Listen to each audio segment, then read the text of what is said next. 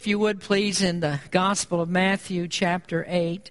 Uh, today we are continuing our study in this eighth chapter, and we're progressing a little bit uh, more rapidly during this part of Matthew's uh, gospel account, and that's something we haven't always been able to do. Uh, we were studying in the Sermon on the Mount. We took months and months and months to look at that because we had to scrutinize very carefully every word that Jesus said to be sure that we did understand the meaning of those words. Well, as we move into chapter 8, Jesus has finished the Sermon on the Mount, and uh, Matthew moves us into a series of miracles that were intended to emphasize that Jesus is the Messiah, He is the King of Israel.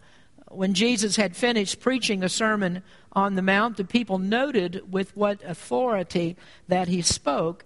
And now Matthew shows us why Jesus could speak with such authority. And so the miracles that we see here, especially in chapters 8 and 9, show us the full spectrum of God's power. Uh, everything in this world belongs to God. Every creature is God's. Everything on the earth, every plant, every animal, every human being is under God's control. But not only does God control the visible physical world, He also controls the invisible spiritual world. And when we come to the next section on Matthew, where in Matthew we are going to look at that, and we'll see God's dominance over the powers of darkness, those forces of evil that war against our soul. But in the text that we're considering today, we find another facet of God's power, his power as the creator, because all natural forces are under his control. Gravity belongs to God, light belongs to God, sound belongs to God, the wind is God, the rain is God's. Anything that makes this world tick, behind it is the supreme ruler of this universe, Jehovah God. Now, a verse that you really, couple of verses that you really need to remember in light of this is what Paul spoke to the church at Colossae. And he's speaking of Jesus, and he says, For by him were all things created that are in heaven and that are in earth, visible and invisible, whether they be thrones or dominions or principalities or powers, all things were created by him and for him, and he is before all things, and by him all things consist. That statement is as clear a declaration as can be made that Jesus is God. By him all things consist. Who is God? Well, God's the transcendent one. He is outside of creation. All things were made by Christ, and if that's true, then it means that Jesus could not be what the Mormons claim that he is. He cannot be what the Jehovah Witnesses claim that he is. Jesus is not a created being. All things were created by him. He is before all things. So he's God. And that's the point that's very clearly made in these scriptures with all the miracles. And Matthew covers that entire spectrum of the physical, the spiritual, the natural, the supernatural. He is above all. And so Matthew gives us this irrefutable evidence that Jesus has the right to speak with authority because he is the God of all authority. Now, I want to read the scriptures today, beginning with verse number 23. And this miracle is the second in the uh, first of the second triad of miracles that we find in Matthew chapters 8 and 9. And we'll note this as we go through that there, there is a pattern to this. We're given three miracles, and then comes a section of teaching. Then there'll be three more miracles, and then another section of teaching, then three more, and another section of teaching. And we'll note that as we go through. And so here we're at the second triad of miracles. And this is Jesus' power over nature. And then we're going to come to the next one, which is his power over demons and then power over sin. Now, here in this section, though, it's Jesus' power over nature. So stand with me, with me if you would, please. And let's look at Matthew chapter 8, beginning in verse number 23. Matthew 8, verse number 23. And when he was entered into a ship, his disciples followed him. And behold, there arose a great tempest in the sea, insomuch that the ship was covered with the waves, but he was asleep.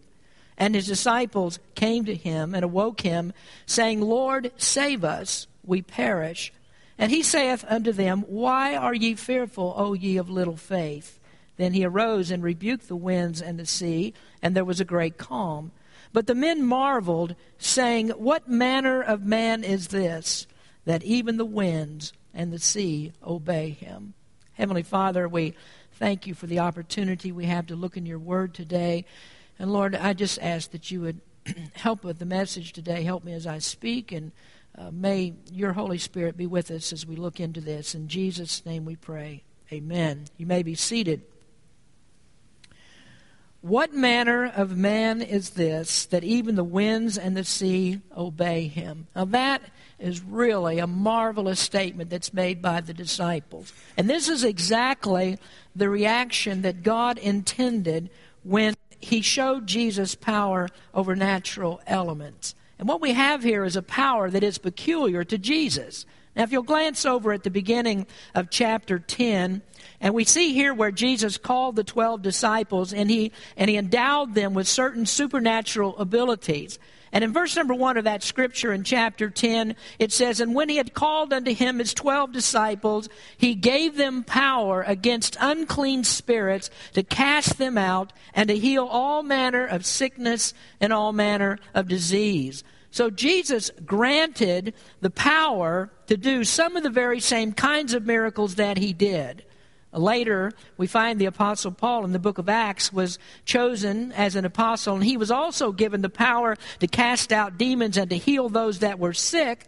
And we even see in some instances, as we go through the New Testament, that the apostles were given the power to raise people from the dead. When Peter was in Joppa, there was a faithful servant of the Lord, a woman who had died there in the city of Joppa. And Peter went to her after the woman had died. They'd already started preparing the body for the burial. They'd washed it and they were doing the preparations. And Peter went in and he prayed and he spoke to that woman and she came back to life. Well, the power that the apostles had was not innate power, they weren't divine. What they had was the power of God that passed through them, and God was the one who was actually doing the miracles. So they were empowered to do certain types of miracles, and, and again, I say some of the same things that Jesus did. But this miracle that Jesus did on the sea, this was never the type of miracle that was passed on to the disciples. They were not given power over nature. Uh, you may remember that the Apostle Paul was on his way to Rome and he was going to appear before Caesar. And on the way there, his ship got caught in a storm. And Jesus appeared to him in the night and he told him that the ship would be lost, but he said, There's no souls on this ship that will be lost, but all of them will be saved alive. But one thing that Jesus did not tell Paul, he did not say, Paul, I'm going to give you the power to stop this storm on the sea. Jesus didn't give the apostles that kind of power. So this is not the type of miracle that could be done by an apostle. But rather we have here that something unique, it's set apart, and the reaction that the disciples had and that the accompanying ships that were going along there across the sea, the reaction that they had when they saw this, they said, What manner of man is this? That even the winds and the sea obey him. And we want to take a look at this today and see what truths we can draw from this portion of Scripture. And today we're just going to get a start in this. There isn't really much to your outline this morning because what I want to do here is just give you some background information. This is kind of an unusual sermon, not the normal thing that I preach. But I want to give you some background information about this miracle, and then we'll look into it a little bit more closely next week, that is, into the miracle itself. But I want to start today by talking to you about the scene on the sea. And I hope that you don't mind me speaking of this, but I love to look into the scriptures and draw on the experience that I had just a couple of years ago when Gary and I went to Israel. I, I, really appreciate Gary as a traveling companion. Uh, he made it possible, uh, somewhat possible, in order for me to make that trip. And there was just a lot of enjoyment that we had traveling together. And, and I would have to say that we were all struck by what we saw. Gary and I had a conversation about which parts of that trip were the most meaningful to us. Now, there wasn't anything that wasn't meaningful. Uh, you couldn't go to Israel and not be awed by the landscape of the Bible.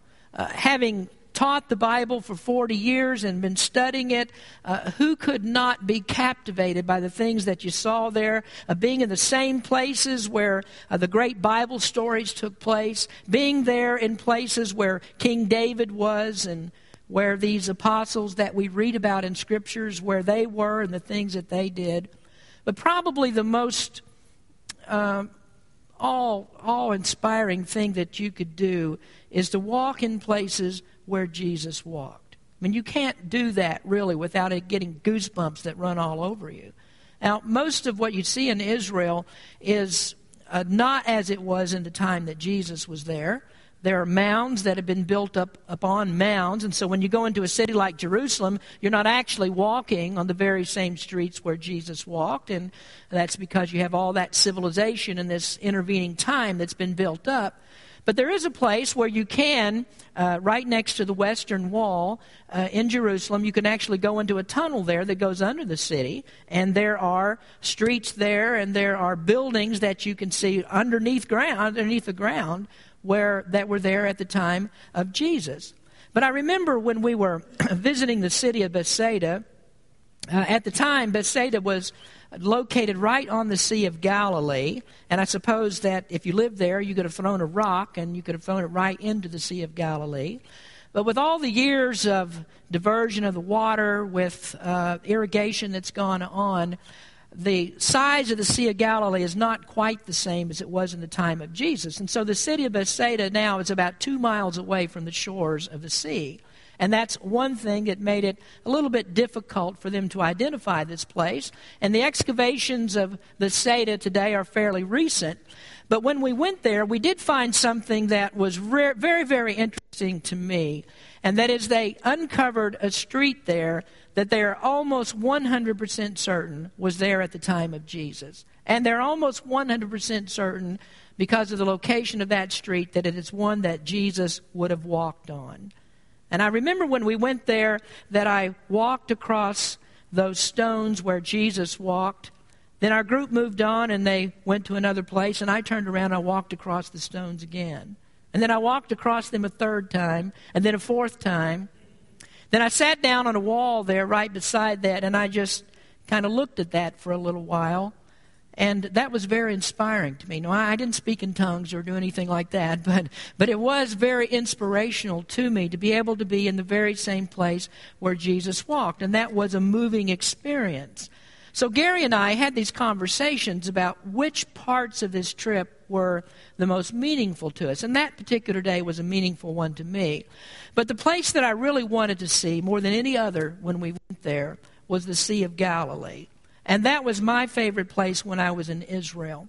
One day we got to go out on a, on a boat, one of the days that we were there, and that was a highlight of the trip. And so there was this, this shining moment, for me at least, when we were in the boat on the Sea of Galilee, looking at the shore and looking at all the mountains that surrounded it. And you look down towards the south, and there is an opening where in, in the mountains where Jesus would have walked as he went from Galilee up to Jerusalem. One thing that you really have to keep in your mind is the size of the Sea of Galilee. Well, we're not talking about the Mediterranean here. Uh, this is not a huge body of water. In fact, it's not even a sea at all.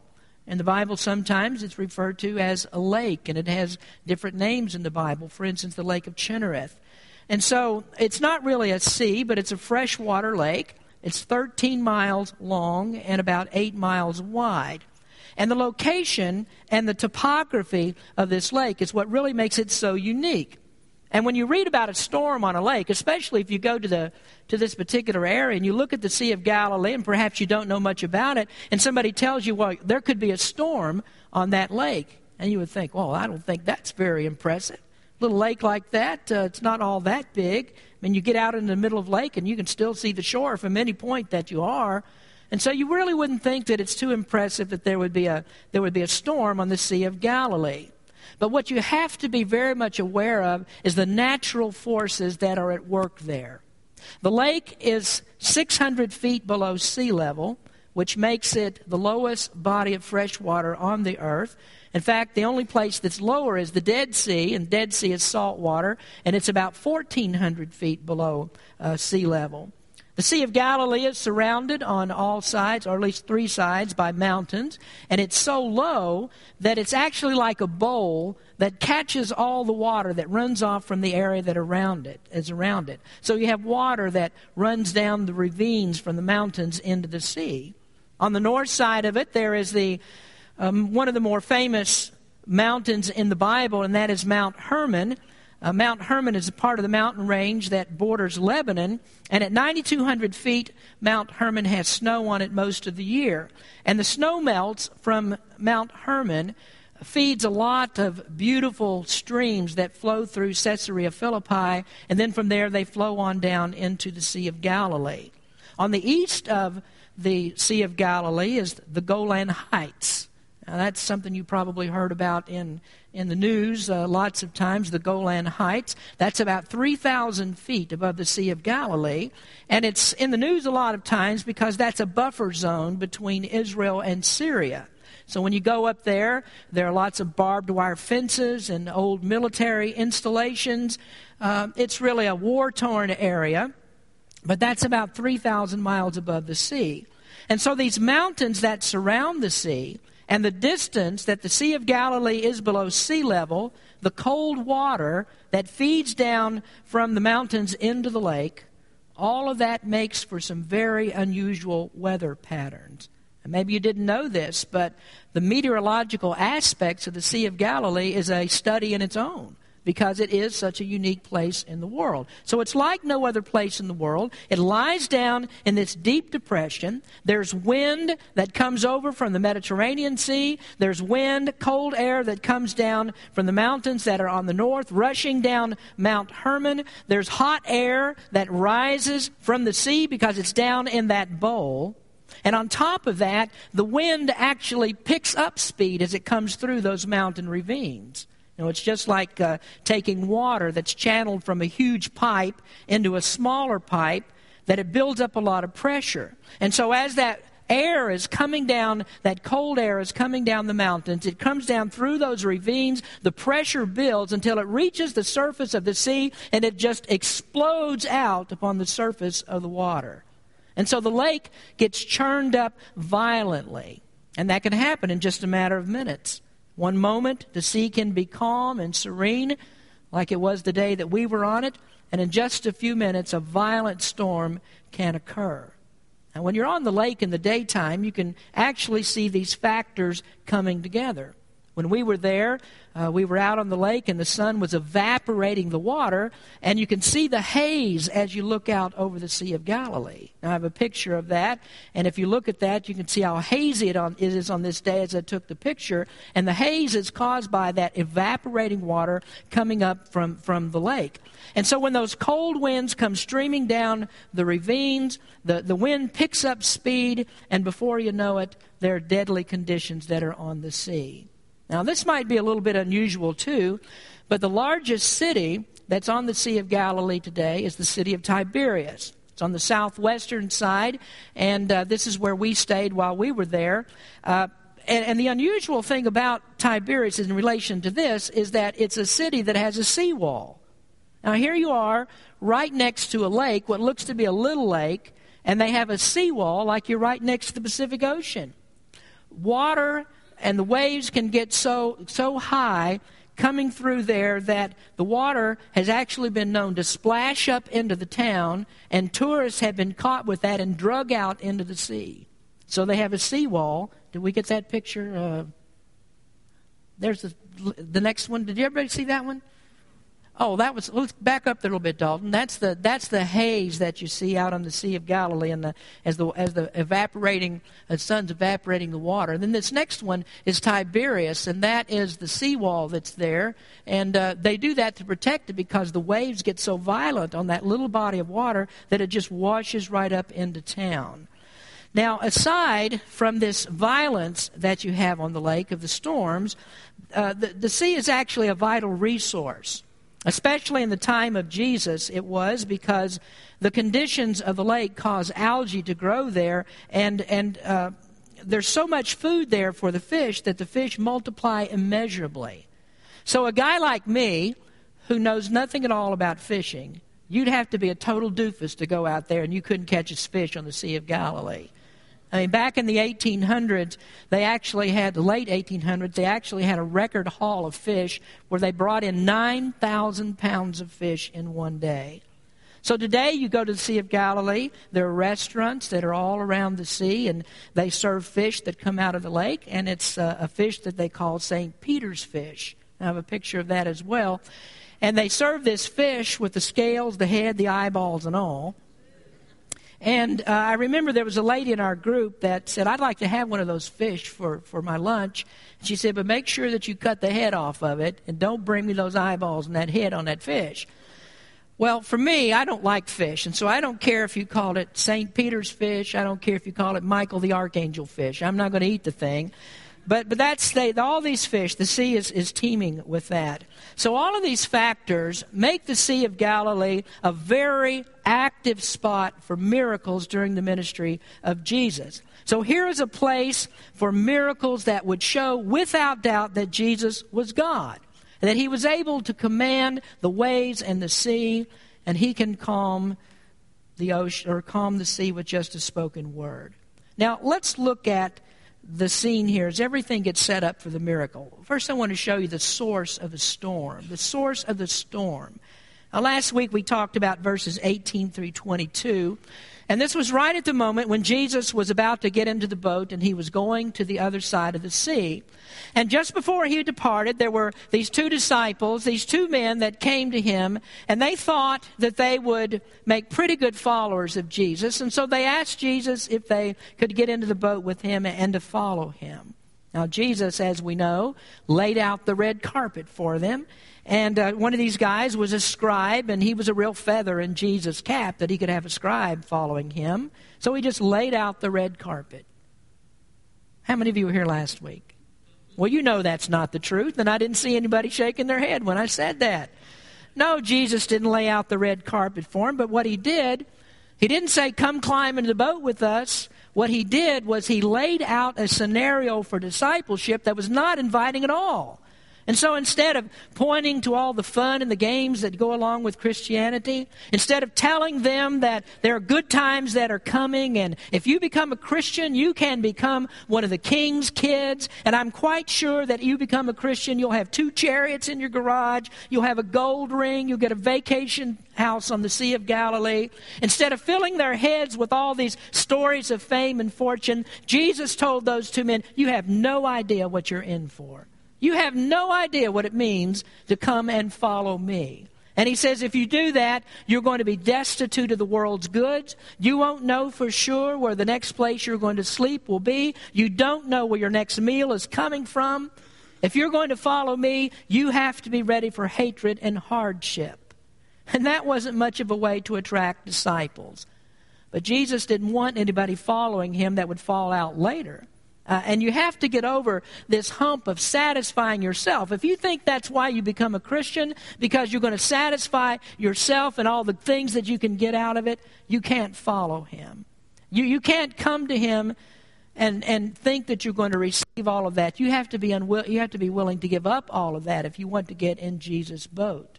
Now, that is a huge problem for make believe Christianity today because what you find out in most churches today that if it's not a whopping good time, and if there aren't shows, and if there isn't entertainment, and if there isn't a band, and if there isn't soft drinks and popcorn, and if you don't have something for the people that's real appealing to the flesh, then people don't want to come to your church.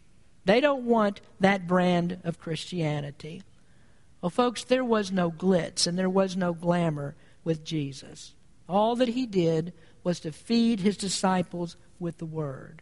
And they were there for his teachings on hell and for his teachings on heaven. And quite frankly, folks, it seemed that most of the time his teachings leaned toward the side of about hell, about eternal punishment for not doing what he said, rather than eternal rewards for doing everything that he said. And you know what this means? It means that if Jesus were to show up in about 95% of our churches today, they wouldn't even ask him to preach. Because these are the kinds of subjects that he talked about. Well, people today aren't disciples of Jesus because they don't really have an idea what it's like. They want to climb into the boat with Jesus because they think it's a cruise ship. And so they get in and they expect shuffleboard and an all you can eat buffet. Well, Jesus was ready to get away from those two and from the crowds that wanted him as long as he had to offer uh, something in his preaching that was about healing and not any preaching about hell. And so he was ready to go. And he told the disciples to prepare a boat and they would go to the other side of the sea. Now, obviously, when he told them to do this, it was calm. They looked out over the water and there weren't any waves. They couldn't see any trouble was coming. They didn't have to check the barometer and make sure that they could navigate on this particular day. As far as they were concerned, they would get in the boat, they would go to the other side, and there wouldn't be much trouble. But I want you to, to know this that when Jesus got into that boat, he knew exactly what was coming. And Jesus had them get into that boat knowing full well what would happen here. Now, I've spent a lot of time here telling you about how a storm could arise naturally on the sea, and there were a lot of storms that were like that. There were a lot of boats that were sailing across the Sea of Galilee, all trying to get from one side to the other. You have a lake here that's teeming with fish. There are hundreds of fishermen that make their living there. It's a livelihood. And in fact, some of them did quite well at it. Peter and Andrew and James and John, that was their occupation. They were fishermen. They weren't redneck fishing buddies that had a, had a bumper sticker on the back of their wagon that said that work is for people that can't fish. These are guys that have a job catching fish. That's what they did. They knew the sea. And we notice here that when they looked out over it and they're getting ready to get into the boat, that nobody raised a red flag and said, I don't think we ought to do this. I don't think the night's the night for sailing. We need to stay on this side. No, Jesus had them get into the boat because it was a calm afternoon. And what he was doing was setting the stage to show his uncommon power. Now, later on, these disciples would get the power to heal sick people, but they wouldn't get this power. Jesus could defy gravity. You know, he did that at the ascension. And here Jesus is about to defy powerful uh, forces of nature. Now, I think at this point we can, we can add something to what I said earlier. There are some people who think that when they get into the boat with Jesus, that there should not be any storms, and that there will not be any storms. But as you read through Scripture, you'll find that's not the teaching of Jesus. It's not the teaching of the apostles. The apostle Paul said that we are going to suffer for Christ's sake. In fact, he said we're designed for this. And Peter said that a trial of faith is more precious than gold. And that might be a hard thing for us to figure out sometime that God has designed this for us. And the reason that God does this is because a lack of trials would cause in us a lack of dependence. And we're going to see more of that in the next message. But Christians would become self dependent rather than God dependent if there were no trials. So, what he's doing here, he's setting up a great teaching lesson for the disciples. Jesus was preparing them to come to him when they had no place else to go. When they are totally destitute, when they have no help of their own, Jesus wants them to come to him. Now, it's better for you to find that out up front. That's why I'm telling you now. It's better to find it out up front rather than to waste time trying to do things by yourself when you can't do it. The conquering of trials helps us to know that we are God's children. And what better assurance is there to know that when you are in a situation which you think you cannot get out of, that it's impossible that you're going to get out of, and you and you see where the trial is coming from and you recognize it and you know that because God helped you, you are one of his children. What greater assurance can you find in that? Well, this is a storm then that's prepared to show the authority of Jesus. And we might note this as well that the one who created this place created it for this demonstration. Here is a unique place among all the places that are in the world. No other place has these uncommon weather patterns. So I would submit to you that when God created this world, that he knew exactly what Jesus was going to do. He knew exactly what Israel was going to be like. He knew exactly what the topography needed to be because Jesus one day was going to show the mighty power that he has over the sea. That's the kind of God that we serve, and that's what he does.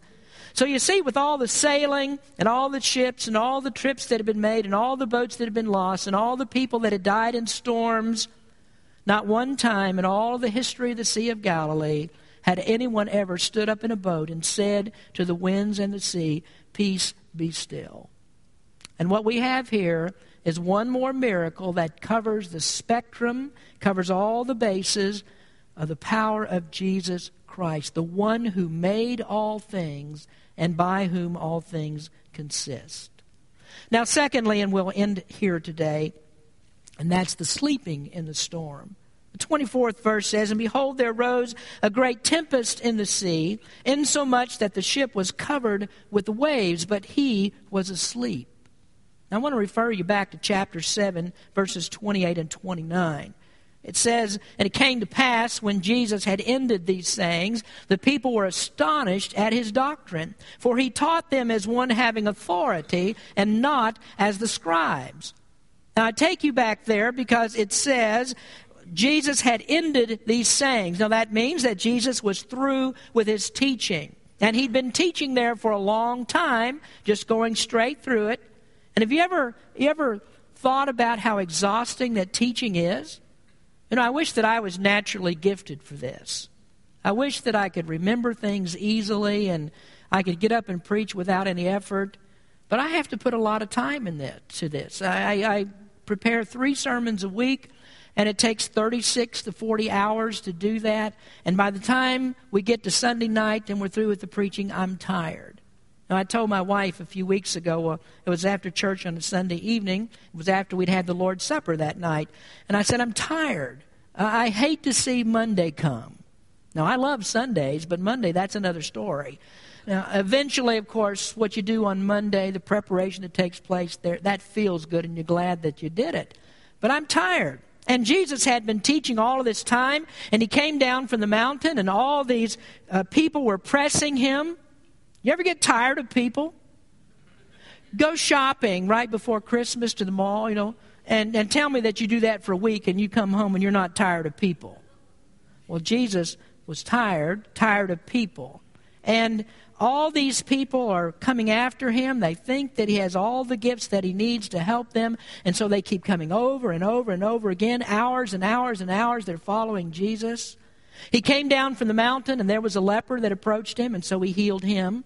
Goes a little bit further, and there are some Jewish elders that come to him from Capernaum, and they tell him about a centurion whose uh, servant is sick, and Jesus takes care of that. He gets ready to head over to that house. People are pushing and shoving, trying to get close to him, and he's trying to take care of all the needs that they have. And then he hears about Peter's mother in law. She's sick, and the disciples have their own needs, and so he goes over to her house and he heals her. And we learn that in that incident that uh, it was close to the end of the Sabbath, and things quieted down for just a little bit to get the Sabbath over with. But as soon as it was over, which would be about six o'clock at night in our time, that um, these people kept coming again. It was time for them to go home. They should be going home and going to bed. But instead, they're bringing all the sick people to him again. And so crowds are gathering all around him. They're pushing, they're shoving, trying to get to him. And Jesus didn't say, Well, disciples, here's what I want you to do. I want you to set up a triage. Give me the names of the ones that are the worst among them, and I'll take care of them first. Oh, Jesus, the Word of God says, healed all that were sick. All of them. He stayed right there, kept on, kept on, and kept on. So he has no time to rest. So he tells the disciples, We're going to get to the other side of the sea. So he gets ready to get in the boat, and here come more people. Here come these two guys. He's trying to get away, and here come these two fellows that want to be his disciples, and Jesus had to deal with them. And I suspect that the conversation that we read here is not all that was said. But after hours and hours and hours of teaching and healing nonstop, he wants to get into the boat and get some rest. And he knows what's coming. He's the omniscient God. And he got into the boat, and I suppose that he hadn't been, everything hadn't been quieted down for about five minutes, maybe pushed away from the shore, and there he is, fast asleep, exhausted. Now, he's human as well as God, so he was exhausted and he fell asleep in the boat. In the book of Mark, Mark tells us that he went to the hinder part of the ship and he fell asleep on a pillow. Now, for you, you landlubbers, that's the stern of the ship. He went to the back of the ship, and the pillow that he fell asleep on was probably the leather seat that the helmsman sat on to pilot the boat. So he's there sleeping, and the storm comes, and the water is splashing in. Luke tells us, he says, and as they sail, sailed, he fell asleep. And there came down a storm of wind on the lake, and they were filled with water and were in jeopardy. So he's in the boat, and the boat is bobbing up and down. It's weaving in the water, pitched up and down. Water is splashing in on everybody. The boat is filling up with water, and it's about to sink. And Jesus is asleep like nothing's happening. Now, a few years ago, my wife and I were in Bar Harbor, Maine, and we were going over to Nova Scotia. And so we got into a boat, a big boat, and we're going to Nova Scotia, and there was a storm that came up. And as we were going along, that boat was being pitched up and down and pitched up and down. And if you know my wife, she can't walk across the street. That's too much motion without getting sick. So she, she's riding, we're riding in this boat, and she's turning as white as a ghost. And she started throwing up everywhere. That's not too pleasant, but she started throwing up everywhere, and there were people headed for the bathrooms. And so she decided to get some air, and, and she went up to the bow of the ship, and it's heaving up and down, and water splashing across the bow, and she was soaking wet. And she looked, you know, she looked like a, a drowned rat that's sick as a dog. I mean, that's, that's what she looked like. So there's all of this that's going on, and Jesus is fast asleep. Not a care in the world, not a bit of fear, just totally unshakable. Next week, we're going to look into the specifics of the miracle or, or, the storm. And I want you to get this picture in your mind right now, though. Here is a storm, a terrible storm. All the factors are there that I've told you about, a violent storm. And Jesus is sleeping right through it. Now, if it was me, I, I would know what's coming like Jesus did if I was him, and I'd be preparing. I mean, I'd be going over in my mind exactly how I was going to deal with this. I know I have to teach a lesson on the storm. It's coming up. I wouldn't be asleep. I'd be sitting over there going over my notes. And, I, and I'd be trying to figure out how I'm going to get my point across. How, how can I make myself clear about this? Jesus has no need for preparation. He, he doesn't have one eye open. He's not peeking around to see if everything's set up properly. And when we get ready for a baptismal service, um, I call Lino 10 times to see if there's water in the baptistry. And then I, I uh, call him back again and I check to see if the heater's turned on so the water won't be cold. And then I call Julie and I said, You need to track him down, make sure he's done this, and have him call me back and let me know it's done. And then after all that, I come over here and I check it myself. I go up there and I climb, climb the steps back there, stick my hand down in the water to make sure it's not cold and then I make sure that the water's either deep enough or not too shallow so we can baptize like we're supposed to. And then on the day that we baptize, I get up there in the baptistry. Somebody goes back there with me to help me get all arranged, get the clothes done, make sure I get my microphone off so I don't electrocute myself. And that didn't happen last time. I got into the water with the microphone, and I, I know there was some kind of conspiracy there to get rid of me, but I was able to get over that. But I prepare. Jesus didn't worry about any of that. This is his storm. He doesn't need any preparation. He just slept on. Perfect peace and tranquility. And he just rested there until the disciples discovered we can't do anything about this storm. We are going to die in this storm. And so Jesus just slept on until they awakened him. Now, let me finish with this, folks. We, we can get all excited about the stuff that goes on in our lives. We can get all shook up about finances and about our health and about our kids and about our jobs and about this and about that. And we think that we're in a mess that there is no possible way we'll ever get out of. We don't get any rest. We stay up all night thinking about it and worrying about it, and all the while, Jesus is asleep in the boat. It doesn't worry him. He's not concerned about it. He already knows about the storm. And something you need to know is He prepares a lot of those storms for you. He's waiting to see how you're going to react. Who are you going to call on when there's a storm? Storms don't mean anything to him because just effortlessly he speaks the word and he calms the raging sea. And you see, Jesus calmed the storm, but they're still on the sea, aren't they? I mean, what Jesus didn't do, he didn't dry up the Sea of Galilee and leave the boat sitting on a dry bake, uh, lake bed. No, the water is still there because Jesus is control in the water and when of the water. And when calm come, comes into your life, the water doesn't have to be gone. It just means you have to have the ability to float on top of it. And that's what Jesus does for us. So we're going to leave this story here today. Jesus is in control. When, when you're in his boat, a storm can come, but you never have to be fearful or afraid. The winds and the water obey him. And there is a wonderful picture of salvation in this. You cannot do anything about the storm. The elements are too much for you. And you can be a seasoned sailor. You can have honed your skills for all of your life, and you think, I can take care of myself. I can do what I want. I'm in control of everything. But you're going to find out someday you had control of nothing at all. You can't do anything about the storm. Only Jesus can save your soul. And so the best thing for you to learn right now is to give up trying yourself. Give up trying to do whatever it is you want to do to get into heaven, to try to be one of God's children, whatever it is. Give up all of that stuff because the only way that you're ever going to get there is when you come to the place that you say, I can't do it, only Jesus can. What manner of man is this that even the winds and the sea obey him? Again, just a marvelous statement by the disciples and exactly where God wants them to be, exactly what He wanted them to know, and it's what He wants you to know today.